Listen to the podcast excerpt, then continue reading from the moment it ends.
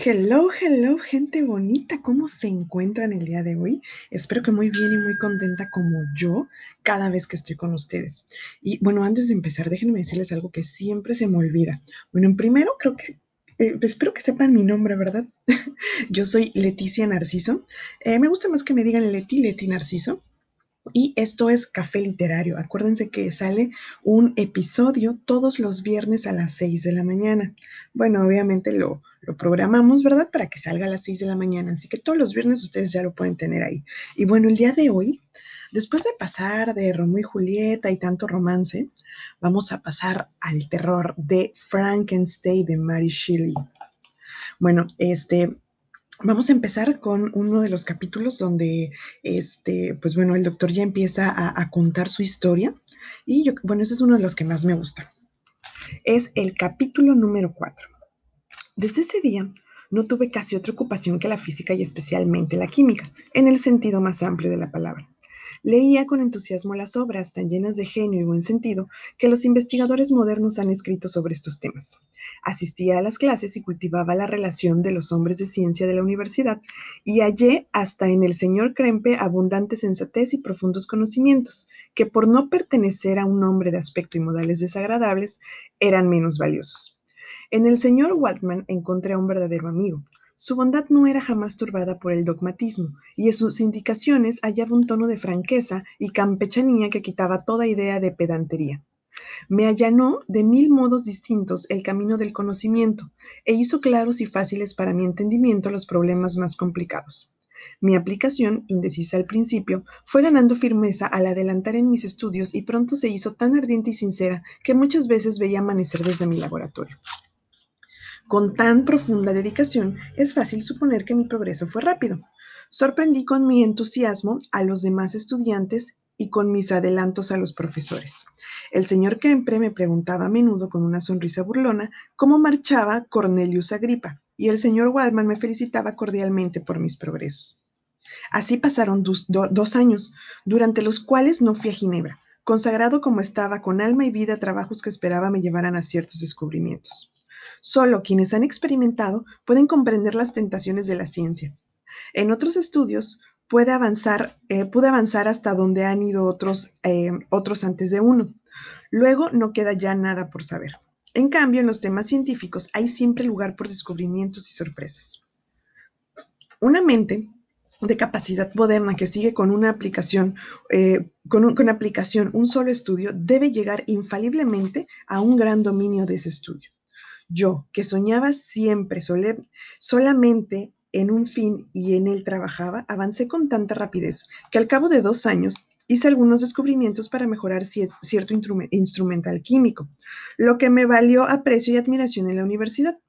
Cuando llegué a ese punto y adquirí un dominio tal de la teoría y la práctica de la física que ya no podía esperar nada de las lecciones de los profesores, juzgué que mi presencia allí no podía darme ya ventaja alguna y pensé en volver a mi ciudad natal pero sucedió algo que prolongó mi estancia. Uno de los fenómenos que me habían llamado especialmente la atención era la estructura humana, e igualmente de cualquier animal dotado de vida. Muchas veces me preguntaba de dónde provenía el principio de la vida. Pregunta atrevida, sin duda, y que tantas veces ha sido considerado un misterio. Mas hay muchas, eh, hay muchas cosas cuyo secreto podríamos dominar si la cobardía o el descuido no restringieran nuestras investigaciones.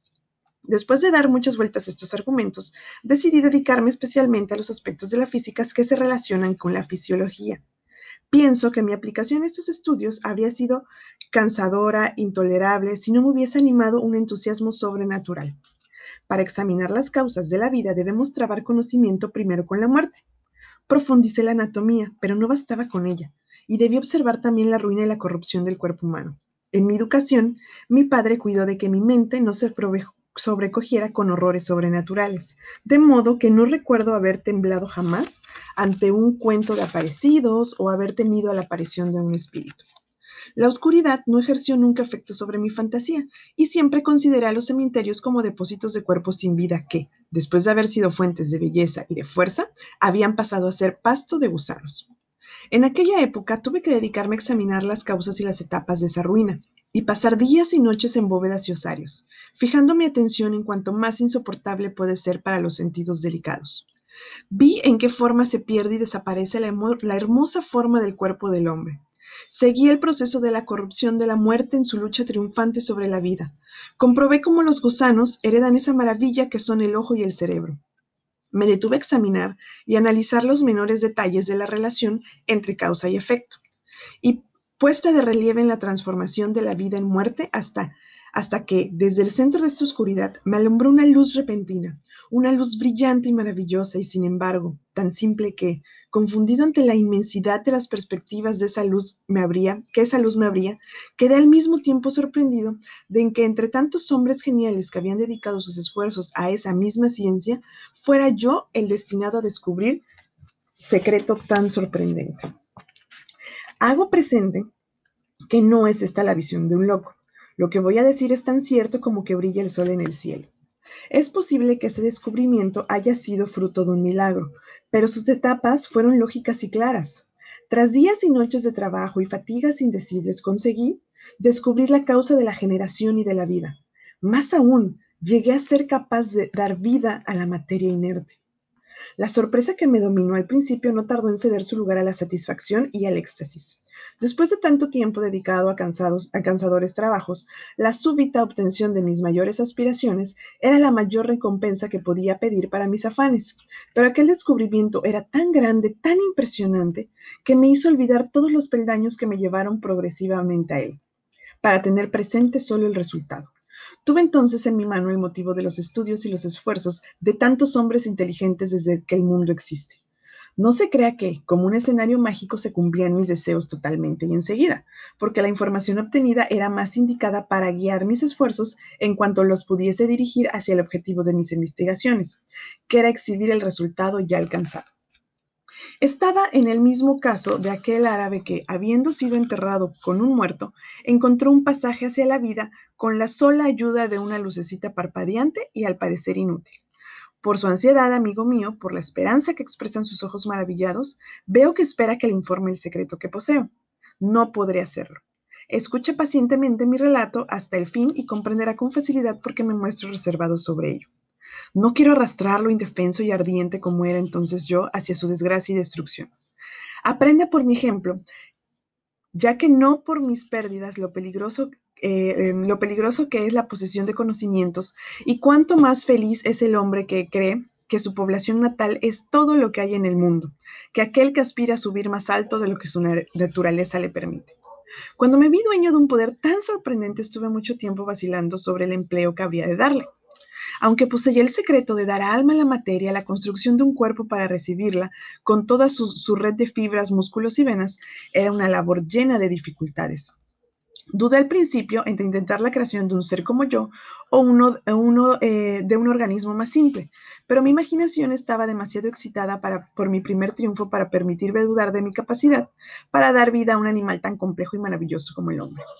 Los materiales con los que contaba entonces no parecían ser apropiados para afrontar una empresa tan difícil, mas tenía la seguridad de que al fin triunfaría. Estaba preparado para tropezar con continuos reveses. Mis operaciones serían quizá incesantes fracasos y mi labor resultaría tal vez imperfecta, pero, teniendo en cuenta los progresos que se alcanzan diariamente en las ciencias y en la mecánica, me sentí alentado a confiar en que aquellas tentativas mías serían, en el peor de los casos, la base del éxito. La misma magnitud de mi proyecto y mi complejidad no bastaban para hacerme dudar de su practicabilidad. Dominado por estos pensamientos, empecé la creación de un ser humano.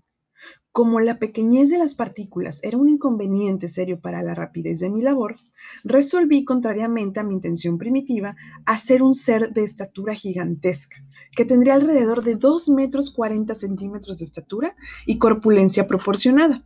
Di comienzo a mis trabajos materiales una vez tomada esta determinación y después de dedicar algunos meses a coleccionar y ordenar mis materiales. Nadie puede imaginar la variedad de sentimientos que me arrastraban como un huracán en el primer entusiasmo del triunfo. La vida y la muerte me parecían objetivos ideales a los que llegaría yo el primero, para derramar un torrente de luz sobre nuestro oscuro mundo. Una nueva especie me adoraría como su creador. Muchas personas felices y buenas me deberían el ser. Ningún padre podría reclamar la gratitud de sus hijos como yo la de ellos. Continuando en estas reflexiones, llegué a pensar que si podía dar vida a la materia inerte, podría con el tiempo, aunque entonces me resultaba imposible, renovar la vida en los cuerpos a los que la muerte había condenado a la putefracción. Estos pensamientos mantenían mi espíritu mientras seguía los trabajos con entusiasmo inquebrantable, aunque empalidecido por el estudio y macilento por el encierro, a veces al borde ya del triunfo fracasaba sin abandonar, no obstante, la esperanza de alcanzar ese triunfo al día o a la hora siguiente. Yo era el único poseedor de un secreto al cual me había dedicado por entero y veía brillar la luz y veía brillar la luna en mis trabajos nocturnos mientras con ansiedad y sin aliento perseguía la naturaleza en sus escondrijos. Nadie puede concebir mis horribles desvelos cuando escarbaba en el barro de las tumbas o torturaba animales vivos para dar aliento al yeso sin vida. Aún ahora tiembla mi cuerpo y se humedecen los ojos al recordarlo, pero luego me empujaba hacia adelante un impulso casi frenético. Parecía haber perdido todo sentimiento que no era el deseo de perseverar en mi empresa. Mas aquel eh, no era sino un ataque momentáneo que me hacía sufrir con más intensidad cuando volvía a las acostumbradas labores, desaparecido ya aquel estímulo sobrenatural. Recolectaba huesos en los osarios, profanaba con manos sacrilejas los terribles secretos del cuerpo humano. Mi taller, creador de miseria, estaba en una pieza solitaria, casi una celda, ubicada en la parte superior de la casa y separada de todas las otras habitaciones por una escalera y una galería. Los ojos que me saltaban de las órbitas por seguir los resultados de mi trabajo. La sala de disección y el matadero me proporcionaban muchos materiales y no pocas veces mi naturaleza humana se apartaba, repugnaba de aquellas labores en momentos en que, impulsado por una ansiedad siempre en aumento, estaba cerca ya de dar término a uno de mis trabajos. Pasaron así los meses de verano, dedicado de cuerpo y alma a mi único objetivo. Fue aquella una temporada encantadora. Jamás dieron los campos cosechas tan abundantes ni los videños vendimia más ubérrima, pero mis ojos se mantenían insensibles a los encantos de la naturaleza. Y la misma obsesión que me hacía despreciar los panoramas que me rodeaban, hacíame olvidar a los amigos tan lejanos entonces y a quienes tanto tiempo llevaba sin ver. Había que mi silencio los intranquilizaba y recordaba bien las palabras de mi padre. Bien sé que cuando estés satisfecho de ti, pensarás con cariño en nosotros y tendremos noticias regulares de tu persona. Debes perdonarme si considero cualquier interrupción de tu correspondencia como una prueba de que tus demás deberes están también abandonados. Bien sabía, por lo tanto, que pensaría mi padre de mí, pero no me era posible alejar mis pensamientos de aquella labor, repugnante en sí, mas de la cual no se apartaba mi imaginación. Por eso quise postergar cuanto se relacionase con mis sentimientos afectivos hasta tanto hubiese dado término a la gran empresa que absorbía todos mis pensamientos. Pensé entonces que mi padre se mostraría injusto si atribuía mi abandono a pereza o negligencia. Ahora estoy convencido de que estaba justificado al suponerme culpable.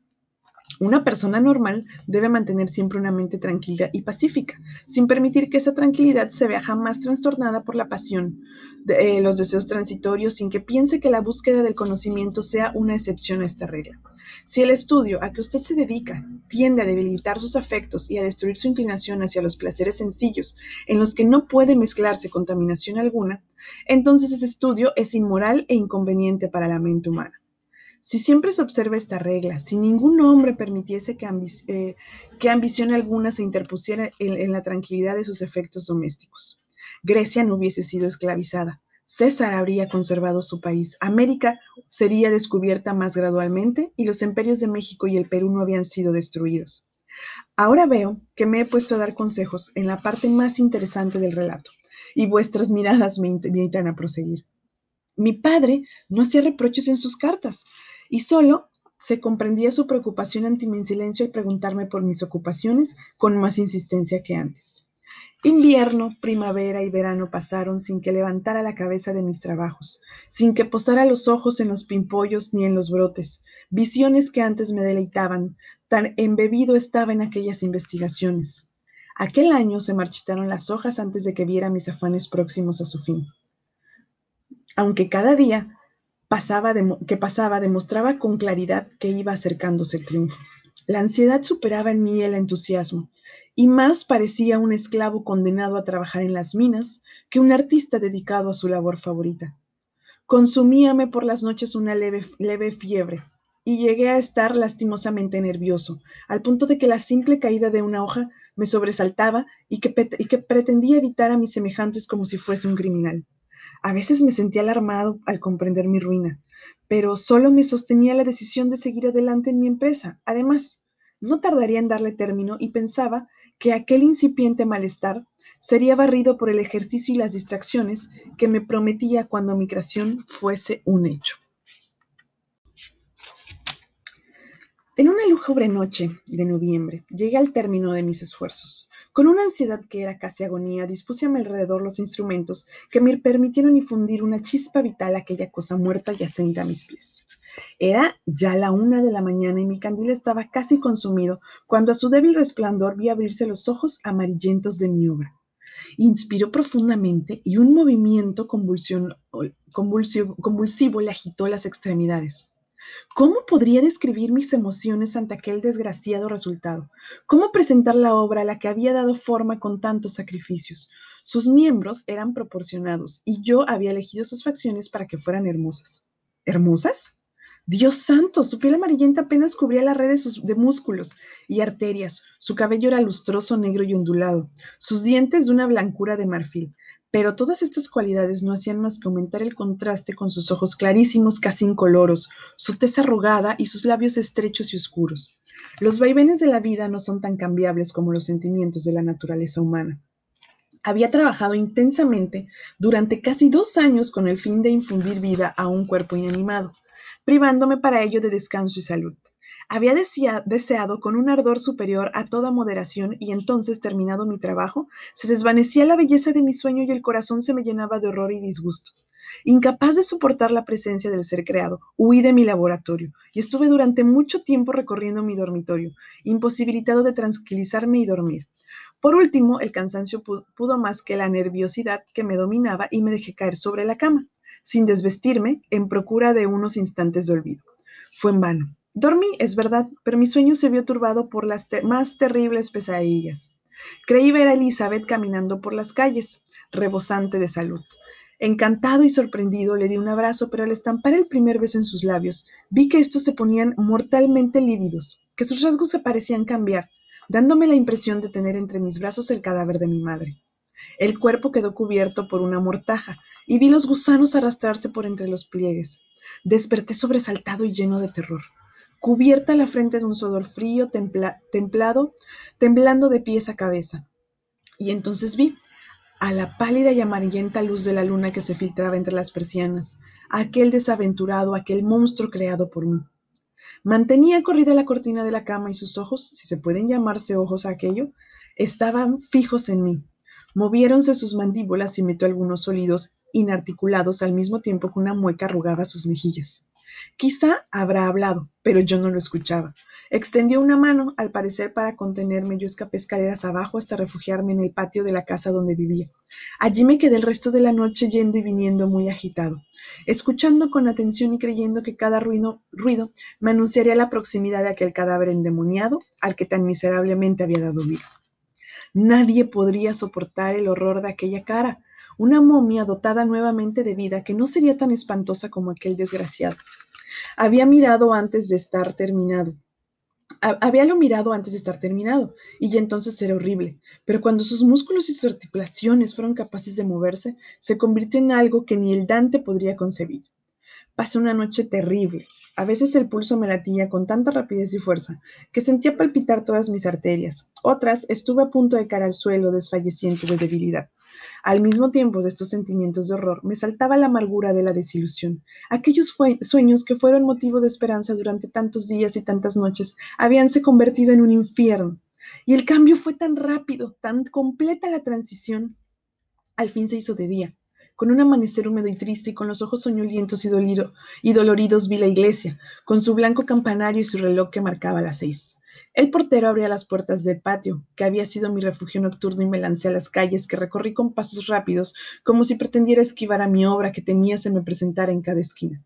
No me atreví a volver a mi departamento y seguí caminando presuroso, aunque estaba empapado por la lluvia que caía del cielo oscuro y desapacible.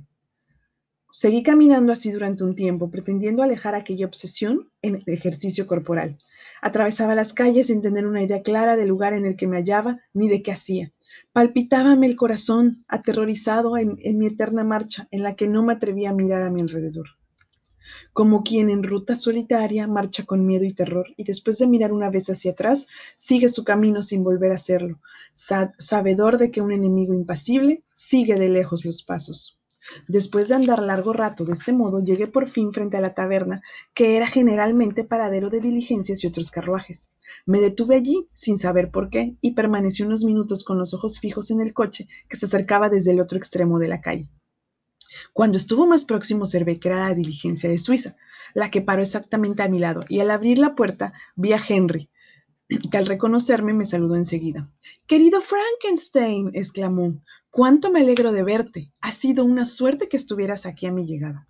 Nada podía haberme agradado más que la aparición de, de, Henry, cuya presencia llevaba otra vez mis pensamientos hacia mi padre. Elizabeth y todas esas escenas familiares tan gratas a mi memoria le estreché la mano y al instante olvidé mis terrores y mis pesares. Me sentí de repente por primera vez desde hacía muchos meses tranquilo y serenamente feliz. Di pues la bienvenida más cordial a mi amigo y emprendimos el camino hacia el colegio. Henry siguió hablándome durante un rato de nuestros amigos comunes y de lo afortunado que se sentía al poder ir.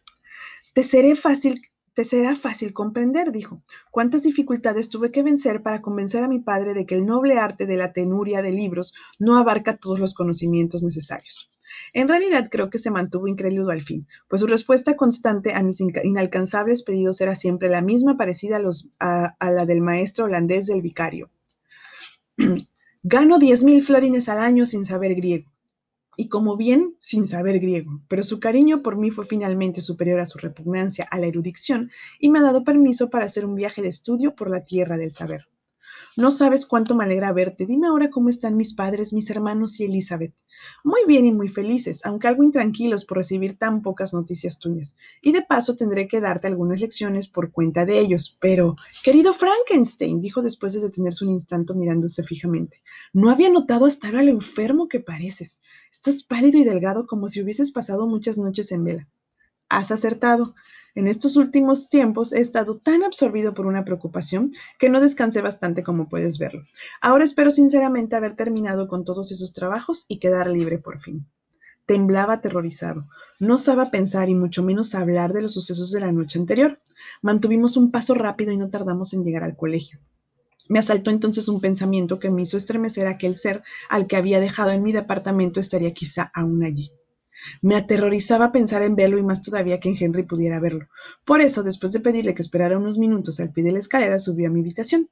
Había apoyado ya la mano en el picaporte sin haberme podido dominar. Hice una pausa en la que sentí un sudor frío y luego mantuve la, la puerta muy abierta como suelen hacer los niños cuando creen que puede haber un fantasma esperándolos del otro lado.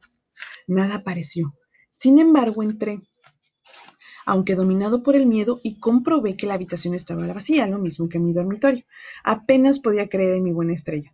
Pero cuando tuve la seguridad de que mi enemigo había oído en realidad, aplaudí de alegría y corrí hacia donde estaba Henry. Subimos a mis habitaciones, a donde no tardó en llegar un sirviente con el desayuno. No podía contenerme. No solo me dominaba la alegría, sino que sentía palpitarme la carne excesivamente sensible y el pulso latía rápidamente. Érame imposible permanecer un momento en el mismo lugar y saltaba por las sillas, golpeaba las manos y reía ruidosamente. Al principio, Jerry atribuyó mi extraordinaria animación a la alegría producida por su llegada, pero cuando me observó con más atención vio en mis ojos una expresión rara e inexplicable y mi risa poco natural le asustó. Querido Víctor, gritó, ¿qué te pasa por el amor de Dios? No te rías de ese modo, tú estás enferma, ¿a qué se debe todo esto? No me lo preguntes, repuse cubriéndome los ojos con las manos, porque creí ver al temido espectro deslizarse por la habitación. Él te lo podrá decir. ¡Sálvame! ¡Sálvame! Me imaginaba que el monstruo se apoderaba de mí y luchaba furiosamente con él, casi presa de un ataque. Pobre Henry, ¿qué habrá pensado? Aquel encuentro en el que pensara con tanta alegría, convirtiéndose así en, en motivo de tristeza.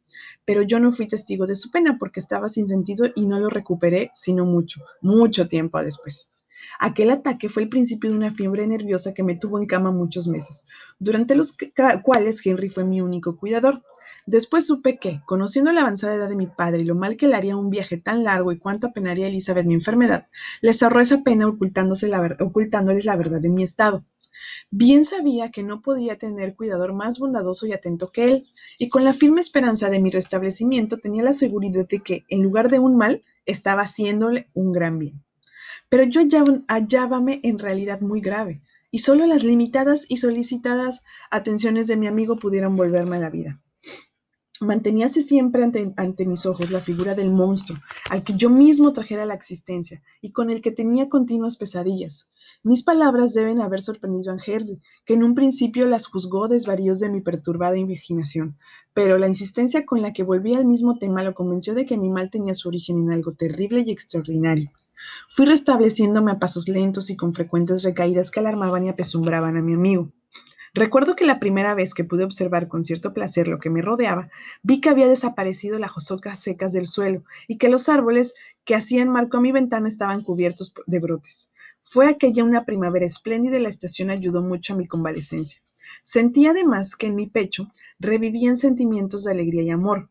Desapareció mi tristeza y al poco tiempo volví a ser tan feliz como lo había sido hasta que me atacó aquella pasión fatal. Querido Henry, le dije, qué bueno has sido conmigo. Has pasado todo este invierno en mi habitación de enfermo en lugar de dedicarlo al estudio como proyectabas. ¿Cómo podré pagarte esto? Me remuerde la conciencia al pensar en la desilusión que has sufrido y de la cual yo he sido la causa. Te pido que me perdones. Me se te iré compensado de todo si no recaes y en cambio mejoras con la mayor rapidez. Y ya que pareces tener una buena, un buen ánimo, te pido permiso para hablarte de una cosa. Temblé al, oírlo. Una cosa. ¿Qué sería aquello? ¿Me hablaría de aquello en lo que yo no osaba pensar? Sosiégate, dijo Henry que observaba mi cambio de color. No hablaré de ello si te pone nervioso, pero quiero decirte que tu padre y tu prima se sentirían muy felices si recibieran una carta escrita por ti. No saben lo enfermo que has estado y tu largo silencio los intranquiliza. Eso es todo, querido Henry. ¿Cómo podría suponer que mis primeros pensamientos no volarían hacia las personas queridas, a quienes amo y que tanto merecen mi cariño? Si piensas así, amigo mío, te alegraría tal vez leer una carta que llegó hace unos días. Me parece que es de tu prima. Y yay, pues hasta aquí la vamos a dejar, gente bonita. Saben que nada más es una probadita de los libros. Espero que haya despertado su curiosidad para que puedan leer por ahí Frankenstein, un clásico, súper clásico que no pueden dejar de leer. Les agradezco que hayan estado aquí en Café Literario. Síganos en Instagram, café-literario B612, B, B, este, B labial B, 612 del planeta del principito. Y nos escuchamos el próximo viernes. Cuídense mucho. Besos.